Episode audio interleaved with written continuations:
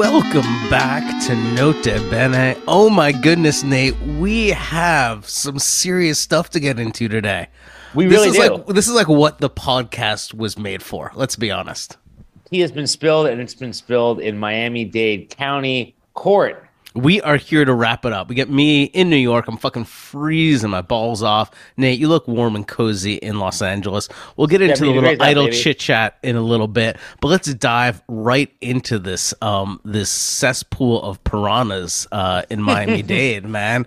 So it broke uh broke story broke yesterday on Bloomberg News, uh reported by I don't even know who James, James Tarmy. Tarmy. No idea who that is, but whatever. God bless him for bringing this to our attention. Uh, digging into some shady dealings um, featuring uh, Michael. Uh, how do you say Michael's second name? Michael Xufu Huang. Xufu Huang, the founder of the X Museum in Mm-hmm. Beijing, and uh, very much a socialite, as he's referred to. Oh, yeah. Uh, fashion plate, nice enough town. guy. Super nice guy, known him for years. And it turns out this has been brewing for over almost a year now. This lawsuit between him and another collector, uh, collector, uh, Federica Federico Castro Debernardi, who's described as a Monaco resident, although I believe he's Mm-hmm. from South America. He has uh he's building a museum in Argentina. Apparently, that was the, the supposedly, supposedly, he's always seemed he's the- he's always seemed plainly shady to my eye. But what do I know? Mm-hmm. That's just my opinion. Um, in any case, so this this case was filed last March by Michael uh, against Federico, um, and alleging breach of contract and all st- other legal stuff. But basically, here's the story.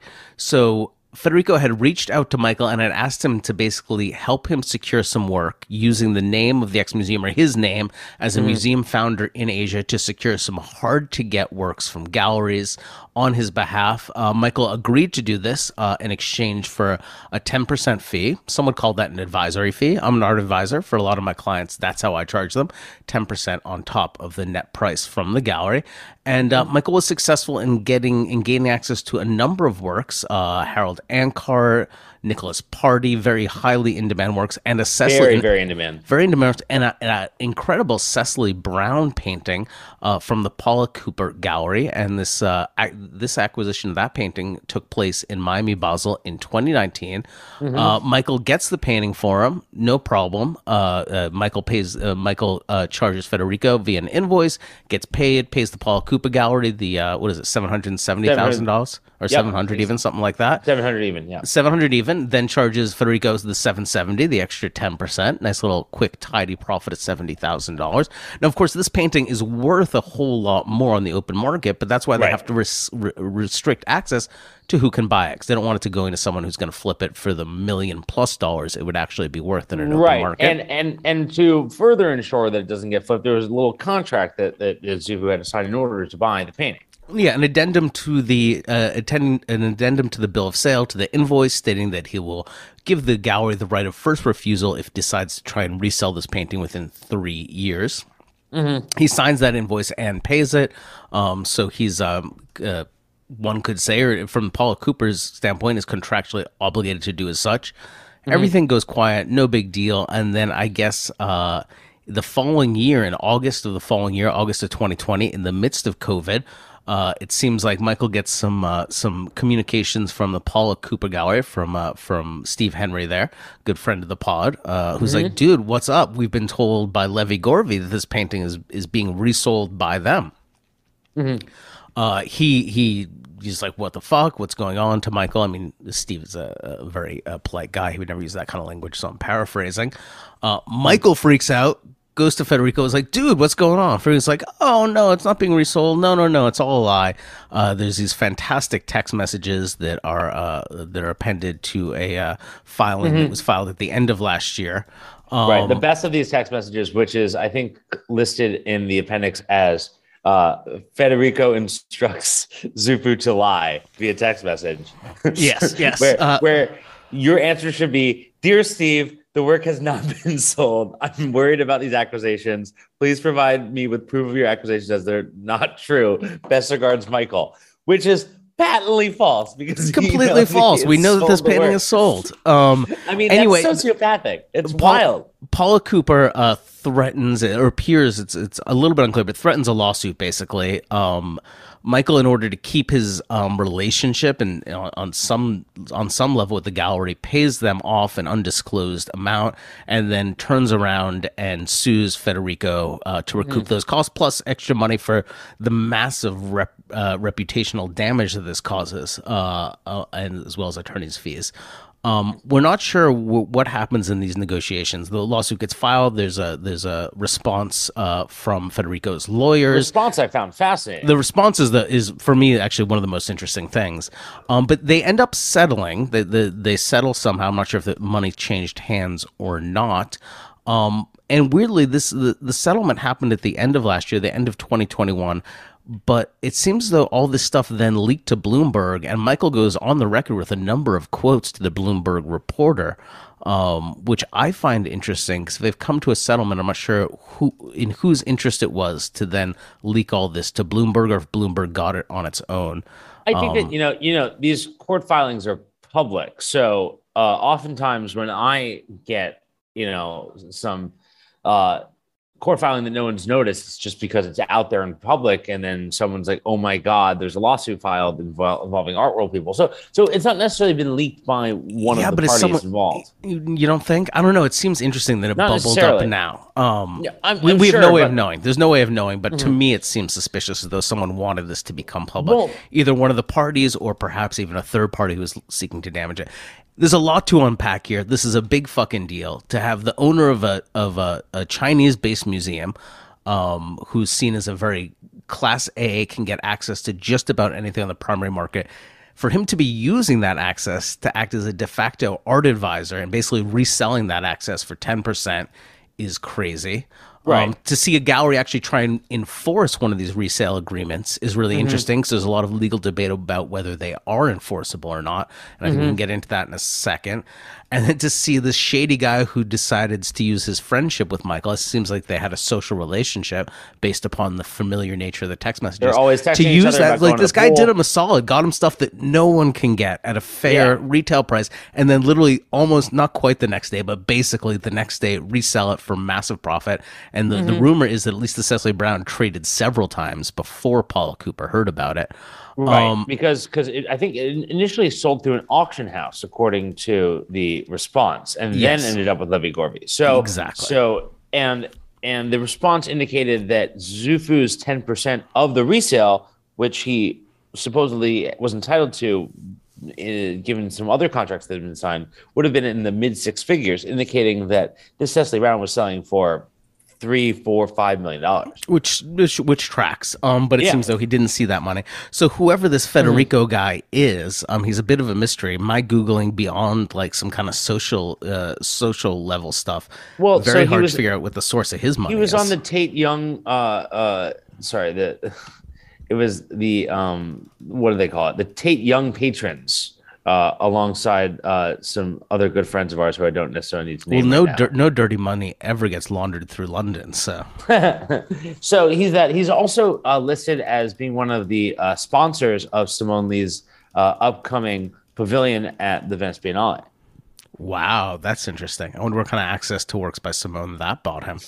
Uh, and I'm wondering where his money really comes from. We'll, we'll, we'll get to, is, is, you know, there's been, you know, I have nothing. Uh, I several people reached out to me via Instagram. I posted this story yesterday, uh, alleging, and I I have no knowledge of this truth, and I, am not going to use their name, but alleging that Federico is actually himself a front for a third party who is a fairly well known uh, wow. art dealer, uh, who, who often ba- yeah, often based out of Hawaii. Um, that and that actually he is the one uh, that was providing the money for these deals through Michael. I have no sense if that is true or not. This is mm-hmm. absolute gossip, but that's what our listeners want to hear. They want to hear the dirt behind the dirt, and that's what I'm hearing. I know. Uh, well, that's that's what we're here to provide the dirt behind the dirt. And yes, this is an inception level dream within a dream, uh, like s- scammers on scammers kind of kind of situation going on, and it is fascinating. I mean, a lot to unpack. Nate, do you want to get into any of the stuff that is in this response as it relates to artist resale and whether they're valid or not? Did you have I mean, a chance to read through this? I, I did, and and and you know, not being a lawyer myself, I wish we, we could have you know gotten the the speed dial on on our uh, our attorney to talk this over. But what I found fascinating about the response was basically the sort of human element of it. Like it's casting Xufu as the flipper, not uh, Fede as the flipper. And it's kind of like, who is in the wrong here? Because, you know, they're alleging that Xufu breached the Paula Cooper contract as soon as he transferred the work over to Fede. So he was the one who was violating this terms of agreement with the gallery. Whereas Xufu was like, no, because I didn't resell it for more money. I was just, you know, passing it along for my fee. So, and it, well, listen, it, when you, yeah, when you're paying the kind of prices to Quinn Emanuel that, that Federico was uh, for this response, they they I mean, they really went after Michael a little bit personally, I would say. Yeah. My interest in this response, um, which looks like it costs about fifty thousand dollars in billable hours at least, is um, under response section C, where they're basically attacking the whole nature, at least in Florida, of a resale clause being enforceable. Um, right. And and again, I'm not a lawyer, and I don't have the um, willpower to to know so much about it, but they make a very compelling, at least to my reading, argument that it's a restraint of trade, um, and basically mm-hmm. that, that, it's it's the galleries and collectors uh, acting as a cartel to restrain trade by limiting how and when and through which channels uh, a piece of merchandise can be resold. And it's a pretty compelling argument. And it's one that I've always assumed to be true on some level. It's just the fact that no one's been willing to pay the lawyer cost to actually litigate it. Um, and as this is settled, it's there's still no definitive answer, but um, right. it's a pretty pretty strong strong argument against resale, at least in Florida under Florida law against resale uh, stipulations and contracts. Yeah, yeah, excuse yeah, me. Yeah. yeah. Um, so yeah, I mean, that, obviously that's fascinating. Unfortunately, this won't be going to court, so we won't get any sort of ruling yeah, on that. If I can, but, if I can just, you know. I can just read one quote. They uh, from a paragraph quote: "The no shop, no resale, and first refusal clauses are intended to and do artificially restrict the supply of an artist's works in the market and allow the proponent, who is not the current seller of the works, to set the resale prices for those works. Powerful tools to manipulate the market." Mm-hmm. Um, yeah. This, and I think you know, and that that's exactly what they're intended to do. Really, I know. Yeah, I mean, the state of Florida does not like anyone interfering with their money making abilities. So no, no, yeah. neither COVID nor nor resale clauses. yeah.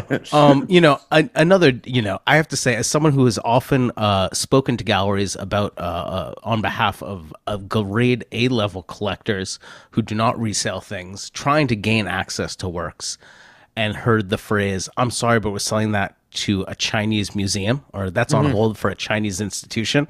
Uh, yeah. want, the next person that says that to me at a fucking art fair is going to get, is going to, I'm going to unload on because this just proves what I've always been a little bit suspicious of. Not all of them clearly, and, and not to use too broad a brush to paint, but there's certainly a lot of shenanigans with these quote unquote institutions going on. And this is just in black and white seeing that uh, in, in plain English, right?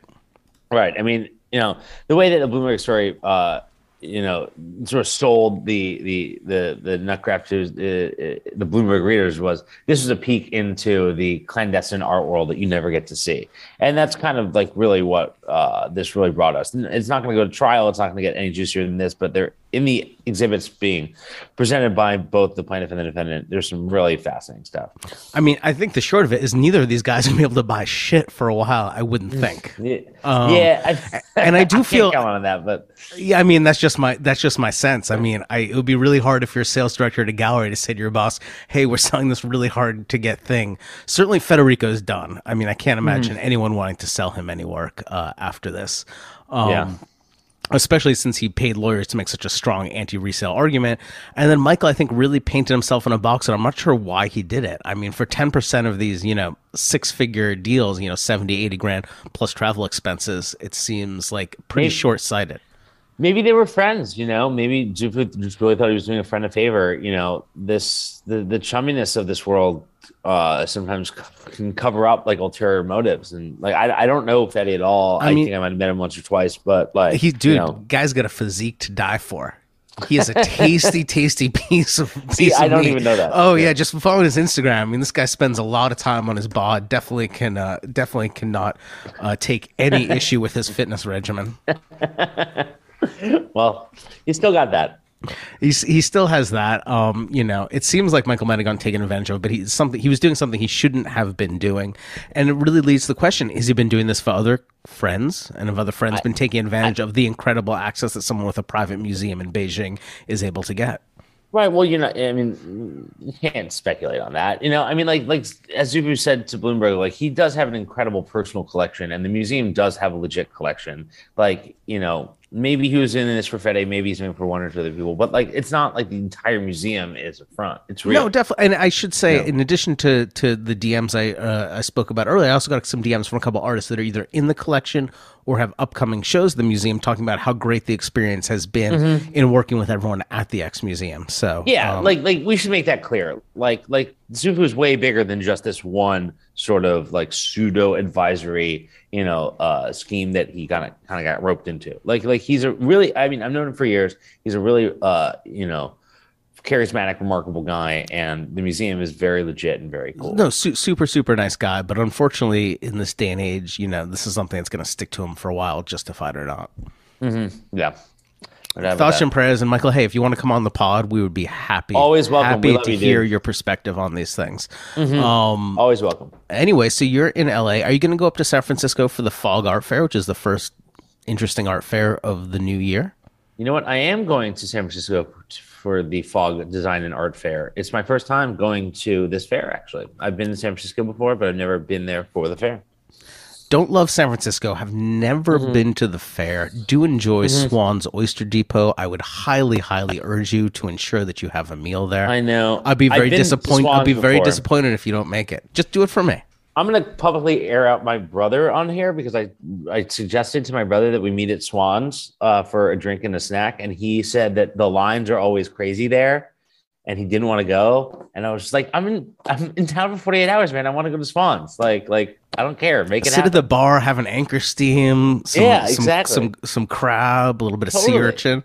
That's all I want is an anchor steam and just some some delicacies from the ocean. I've been seeing. know? I'm, I'm not coming out. I've been seeing some previews. They look they look pretty good. There's some good stuff. Oh, yeah, totally. Killer Richard Prince car hood that I would just die to own. Uh, Mm-hmm. Go go take a look at that for me. I don't think unfortunately I'm going to be. Oh, I shall. Um, I will come out. Uh, is it shit next week? Next Friday, I Mm-hmm. will be in LA for two days only. Jonas Wood has a show opening at the Kordansky Gallery. go. Uh, got to go see those in person. Hopefully, get my hands on one. Um, it'll be I a fun time. Could you? Could you? live you pod. yeah, we gonna do a have. live pod in LA. Yeah. Yeah, definitely. Um, can you try and get me like a four or a six top at Horses on Friday? You're on the ground out there. Can, can you make that work for me? I'll, I'll, I'll, try. I'll try. Uh, I I buy tough us, bud. I buy you fly. um and uh what else i was you know what this i did do i'm starting to ease myself back into the art world for 2022 i went to go see friend of the pod hugh hayden has a great Oh, great. presentation at madison square park so he did a Saw little on a bunch of grams. It looks fabulous. Hugh looks just, super like, cool. Extending the hot streak. Yeah, he's on a roll right now. I feel like we speak about him too much. Um, No, but you know, no, just listen. That's listen. When you're a friend of the pod, that's the kind of service you get. Um, Exactly, so yeah. everyone, go check that out. It was a really interesting installation, and uh, that's it. We are really excited to be joined by Jasmine, founder and uh, owner and director of JTT Gallery. So excited for this conversation coming up, like literally right now, both on Yeah, the just- podcast and in real time. So Wow, stay at that. tuned for that. Welcome back to Nota Bene. I am thrilled that we are joined today Thrilled. by the proprietor of JTT Gallery, Jasmine Tsou, um, one of my favorite galleries uh, around. Mm-hmm. And we've been meaning to have you on for a while. I had some outstanding invoices I had to take care of I think first. I do too, Before, actually. before I haven't felt taken Yeah, care of it. actually, you know that. Right. Sorry. Yeah. What's up with that? Oh, sorry, Nate. I should have checked with you on your outstanding invoices. Neat. Uh, It's coming. I'm gonna have to send you a PayPal link. Okay, just had it. Uh, The money's on the way. Don't worry. I got you, Nate. No, actually, I don't. Um. Anyway, Jasmine, it is really good to touch base, and I think it's an interesting time to chat with you. I mean, it's always an interesting time in the fucking world, but you Mm-hmm. are in between gallery spaces right now. Is that So correct? exciting. Correct. That is correct. Yes. How is the build out coming? Um, just yesterday, I I bought some chalk and I like drew where I want. I'm sorry, I'm just gonna close my window. Um, I drew where I wanted all my walls to go, and I I walked through the space, and it was very exciting. I have to say. Mm. I like that. I like that way of dealing with architecture of like being not like on a piece of paper, like but actually like here I am. This is physically where I want this wall, and this is where the door needs to be. Um, at least for my brain, it works a lot better that way. Yeah, totally. So you were on Chrystie Street for a, lo- what six or seven years, more than that. No, I think less Five than that. years. Five years. Exactly Five years. five years. Yeah. Yeah. Mhm. Five year lease. There you go. And now, where's the new space going to be? It's at 390 Broadway in Tribeca. Amazing. Wow. Mhm. Ground floor. Ground floor. Wow. Ground look floor at that. on Broadway in Tribeca. Got it. Moving on. Yeah. That is so cool. Um, Yeah, that's exciting. excited. Um, Yeah. are you hoping to get something going this spring, or is it looking like a fall kind of situation? I would.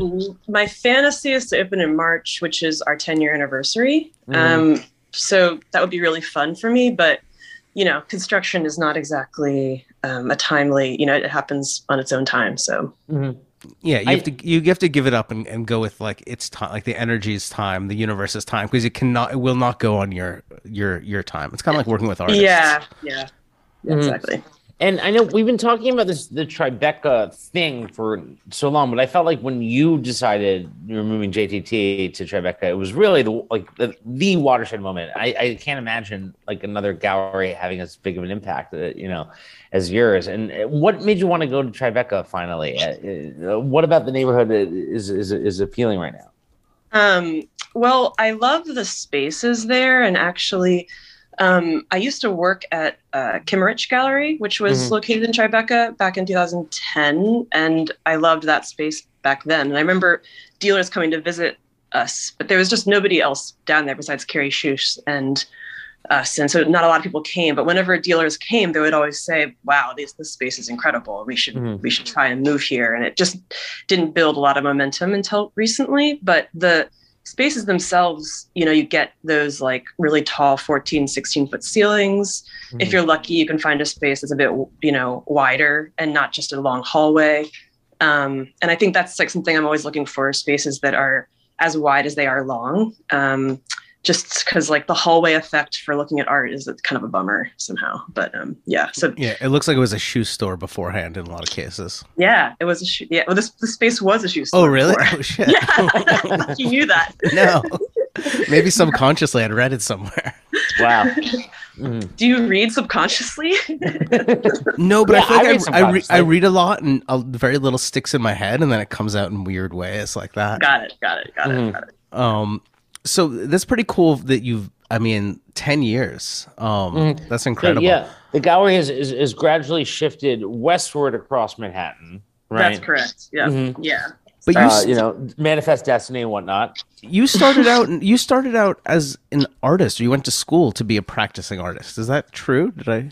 Yeah, I wouldn't say I like ever actually started. I would say I tried, I attempted starting um, to be an artist. And I, I still think that I work a lot with like I I'm always very hands-on. I like to make things. So I still I think interact with art in that way. Um, but I never really figured out like what was important for me to talk about as an artist. So that never really happened. I never had like an aha moment where I was felt good at that um, role.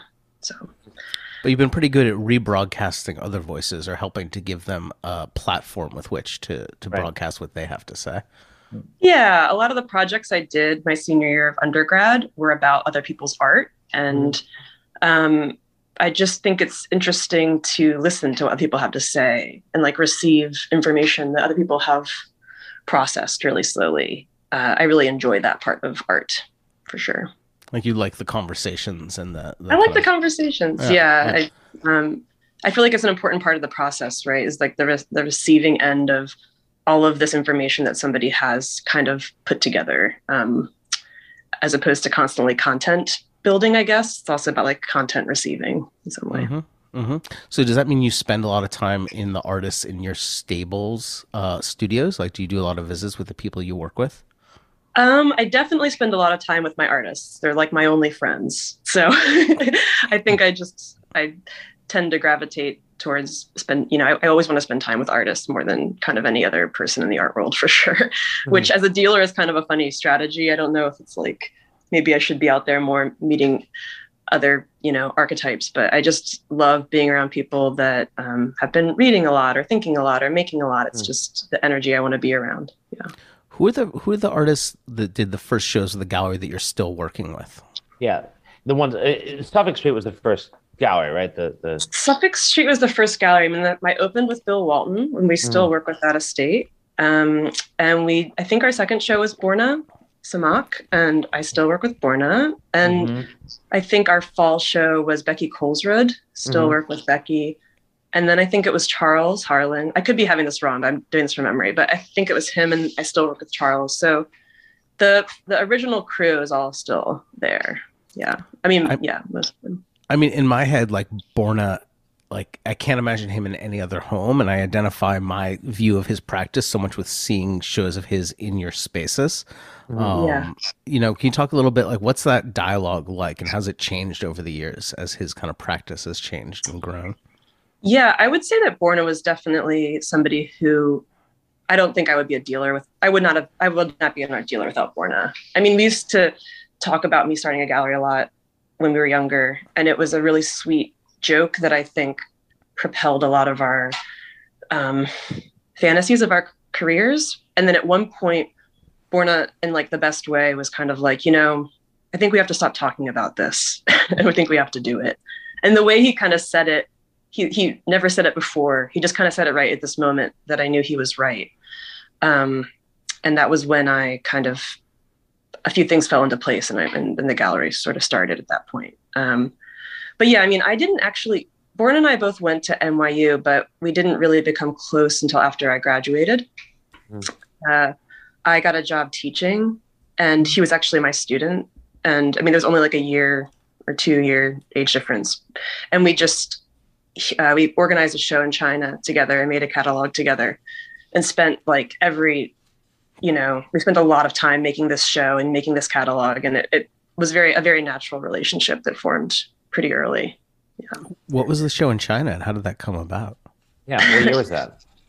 Uh, that was 2007, Two- the spring of 2008, I think. Um, 2007, spring of 2007.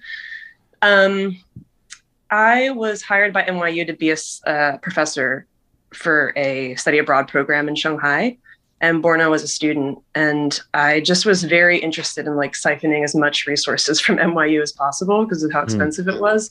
And I was trying to, I found like a couple of budgets that they had for exhibitions and for catalogs. And I just kind of kept writing the university and asking for money for stuff.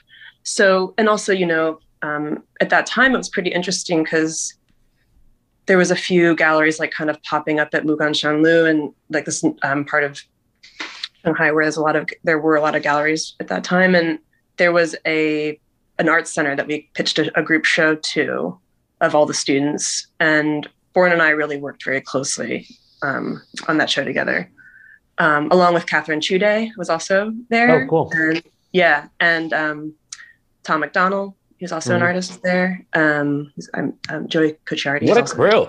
Wow. Yeah, it was. Yeah, it's a posse. So it was like it was a it was a lot of fun, and we made this catalog that had text in it that I wrote, and yeah, it was a lot of fun. Um, so yeah, And then you came back after t- we. Did you teach there for a year or two years? I just taught there for one semester, One and then I came.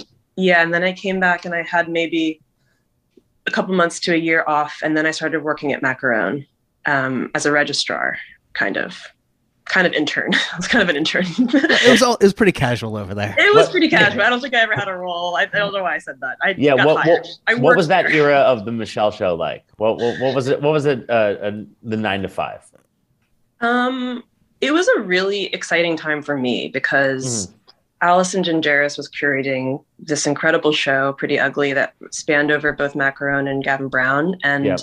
I organized the consignments for a lot of it. And I didn't even know what a consignment agreement was before I got there and really started to understand the relationship between the artist and the dealer at that point. Um, so I like just so much growth came quite quickly for me in terms of what it was like at that time of Michele's, you know, empire, or what it was. It, it was like an interesting time because like it was, they, you know, a lot of the artists were, um, they were kind of growing into their mid-career status, and I was just absorbing as much information as I could about these artists' careers and having a lot of opportunities to talk about it with visitors. And Michelle really let me do that, which was so generous of her. And um, especially Carol Bove, who just like whose work I just loved so much going in and got a chance to just talk, you know, with visitors about that was so much fun. Um, so it was a it was a cool time for me. I mean, I think it, there was definitely moments when it was just me and Michelle and Ellen working there, which is such a small staff for such a big company for what they were what they were doing. Um, so yeah, it was cool. I mean, that's that's a really cool platform to get your first education on the commercial side. Totally. I mean, that's you know there were there were people going into that space at the highest level, which I think is pretty cool. Um, I spent a lot Yeah. of time buying work from there. Um, and then you went right from there to you said Kimmerich after that. yeah, Was Dennis your name? Kimmer. Yeah, he. Yeah, exactly. He was in Dusseldorf before, and then he came and opened up a gallery and tried, uh, sort of moved his gallery to Tribeca. He had, was already working with a few um, artists that were represented in New York, so it was a little bit of a transition to try and figure out. I think like what that was going to look like, um, and I think I can't remember how many years he was open in New York, but I was there for two years. Did he do a Carol Bove show at one He time? did, yeah, Yeah, yeah. right. Okay. It was fun. Yeah, it was a ton of fun. And and was a really lot of a lot of secondary business out of that space too. Am I remembering that correctly, or do I have him confused? That's possible. To be honest, I didn't. I wasn't really like, even though it was just me and him, I wasn't really involved in the secondary. so I Okay, yeah, know. I think I think it was happening. Uh, and then you're Yeah. like, oh, so I guess I'm just going to open my own space. I mean, that's pretty. Uh, I mean, it takes a lot of guts. Well, I think I just didn't know. I mean, Michele just made it look like so much fun, and it is a lot of fun. Um, Is art it's dealing obviously fun? really hard too. um, I didn't think about that part of it. That just was like, let's do this. Um, I like that courage, and it seems like you have a lot of courage in general. Um, how important over the years? I'm like, I know that. Like, I don't have any courage. I'm such a coward. it's Um, just like okay, Ted Lasso. um, how important have fairs been to you? It seems like you're someone that does a lot of fairs and gets a lot out of fairs. And I know you're involved in. I think you're on one of the committees for Basel. Is that true, or did I make that up? Yeah, I'm on the um I'm on like the statements feature committee for Basel, Switzerland, which is so it's a total dream. It's Do so people much fun. bribe you to get in the fair? I wish that would be incredible. No, Yeah. they don't. You get, you get to spend a lot of shoulder season time in Basel, so that's always nice. Yeah. Um, it's just such an incredible learning process. I mean, you learn so much from the applications themselves, and then of course the other committee members who are so incredibly Mhm. experienced and knowledgeable and everybody knows something everybody has very unique knowledge so it's really fun to be able to for me to be able to share what i know about some of the younger artists and then to learn so much about artists i don't know Um, Yeah, so I've always thought thing. that. I mean, for those that listeners that don't know, these are committees uh, that Basel does uh, of gallerists that basically figure out what what of their peers are going to be uh, are going to take Mhm. part in the different e- elements and segments of the fair. And I've always thought they're great because they're often very intergenerational. We have uh, Right. you know young mid career gallerists that are on these uh, on these committees, and then people have been in the business for you know twenty to forty years. Mhm. I think that kind of pass down of knowledge must be a really cool process to take part in. Yeah, totally. I mean, like, you know, the statement sector is always so tight. It's like always just like hit, hit, hit, hit, hit. You know, so uh, it, it, I am interested in the process by which you like, like, you, like edit all the applications down to that. You know, like just you know roster of galleries. Yeah, it's the only. I think. I mean, I am happy to be corrected, but I think it's the only part of the art world where dealers are actually able to give acknowledge to acknowledge other dealers and to um, lift other dealers up. And I think in a lot of other areas of the art world, there are, of course, like different roles for who kind of grants and acknowledges artists' work but it's really the only area where it's kind of dealers acknowledge both an artist and a dealer's work together in their relationship. So I, I find it's like an, um, yeah, I'm, I'm interested in it for sure. Yeah, I mean that's fascinating, and it's, it's probably true. I can't think of another arena where that's like truly the guiding force behind it. You know? Yeah. Mm. Mm. So What's what's what's what's the uh kind of what, what have you ever done a one-off fair where you're like I'm just gonna go check out this fair see what it's like you know don't know that much about it and been like either this is amazing or not or takes you to like a, a part of the world you've never been to like do you have or any or it's just terrible. yeah or it's just Totally. terrible. it happens I- I wish I could do it more. We do try to do a different fair as much as we can, but the truth is that it's they're just so expensive. So I'd rather just Yeah. like I would rather just go to Mexico City and just hang out.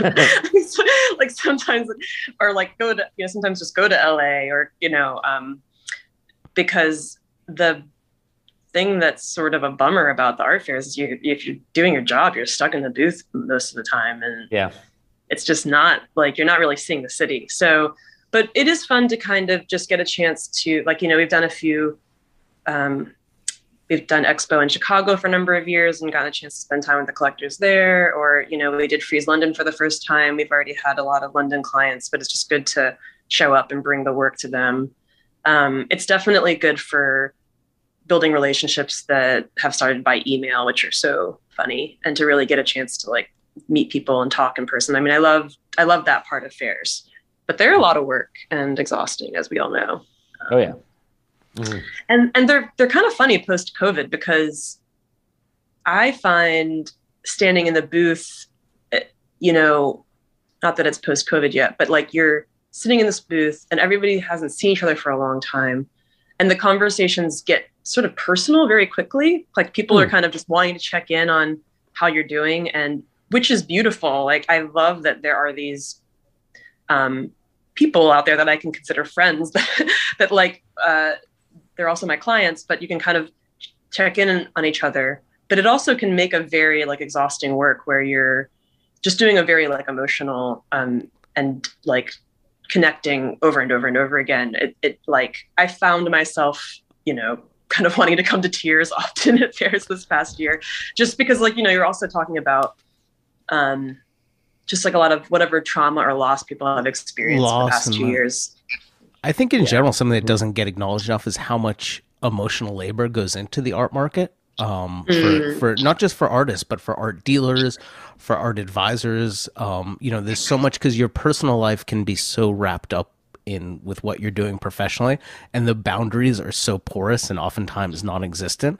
And it can be really beautiful. And it's why I'm in this world and why I love it so much is the fact that I have these. You said friends, but you might only see them four or five times a year Mm-hmm. And while there's a commercial aspect, like you really know them because you've been stuck in airports with them or at a dinner with them and like really gotten deep and but it's it is a lot of work and it's a different type of labor than than than most other aspects of our world right now and there's a, a, true genuine beauty in it but it's exhausting and i think something that covid taught us is like you know you could step back from that at times yeah it also it's just one of those things where i don't think you can just have a normal conversation anymore you know that that would also be weird you know we kind of have to acknowledge all the things that we've been through the past year, all the things we've learned. We've all gone through our own transformations. Um, and mm. so it's kind of important to honor all those transformations and kind of update people on who we all are now.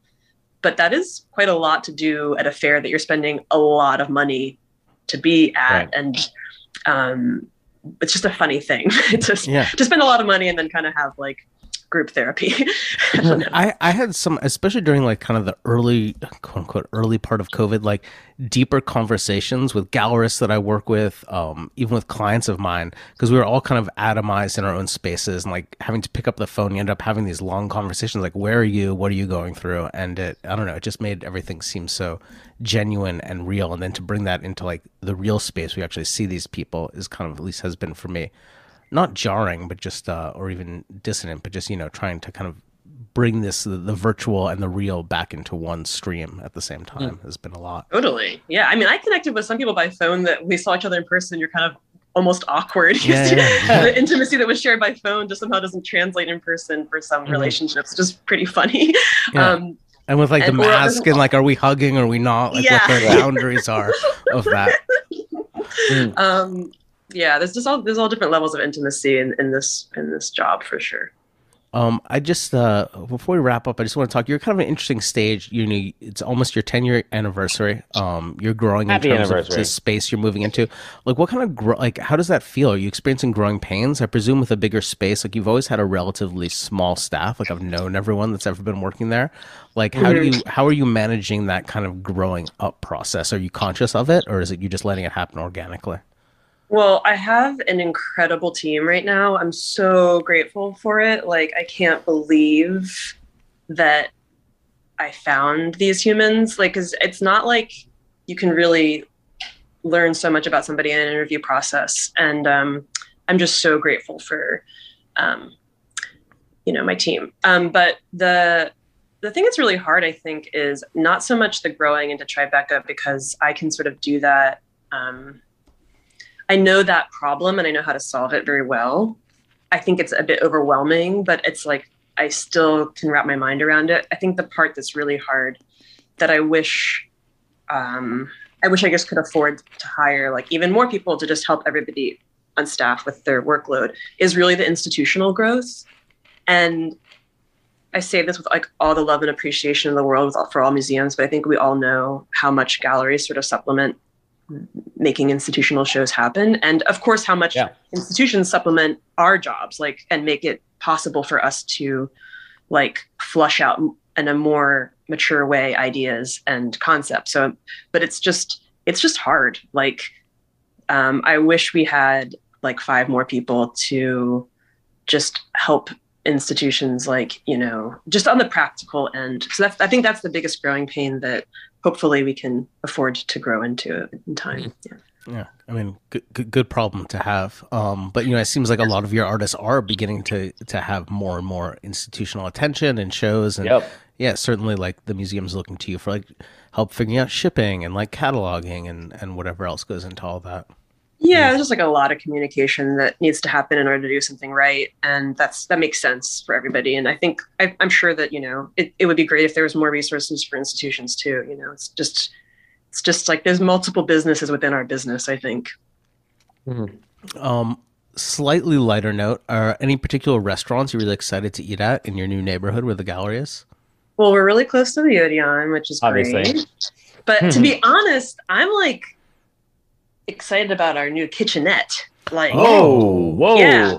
yeah, hold on. said kitchenette. buried which the lead. Tiny kitchen. It's a tiny kitchen, but um, you know, it's like every appliance that doesn't require a gas line. That's my that's my whole focus right now. So we're looking at toasters, toaster ovens, rice Toasters. makers, water boilers, anything like you know. I Let's mean, things that go. boil Yeah. water, not a water boiler, but you know what I mean. Yeah, we know we know what you mean. I love it. Little staff lunch. You guys can sit down, close the door, Yeah, like European That's style.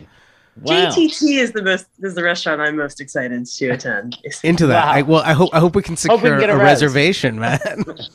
um, Hey, listen. all right, Jasmine. Um, you're You're awesome. I'm really happy you made the time to do this. I know you're super busy, and we look forward Mm-hmm. to the next fucking ten years, man. Mazel tov. Thank Absolutely. you. Thanks. All right. And Nate, um, that invoice. I'm just gonna. Yeah, yeah, on it. I'm on it. Yeah, yeah. She, she takes cash out, man. mate. It's all good. All right, that's it for us, you guys. Nota bene out. Out.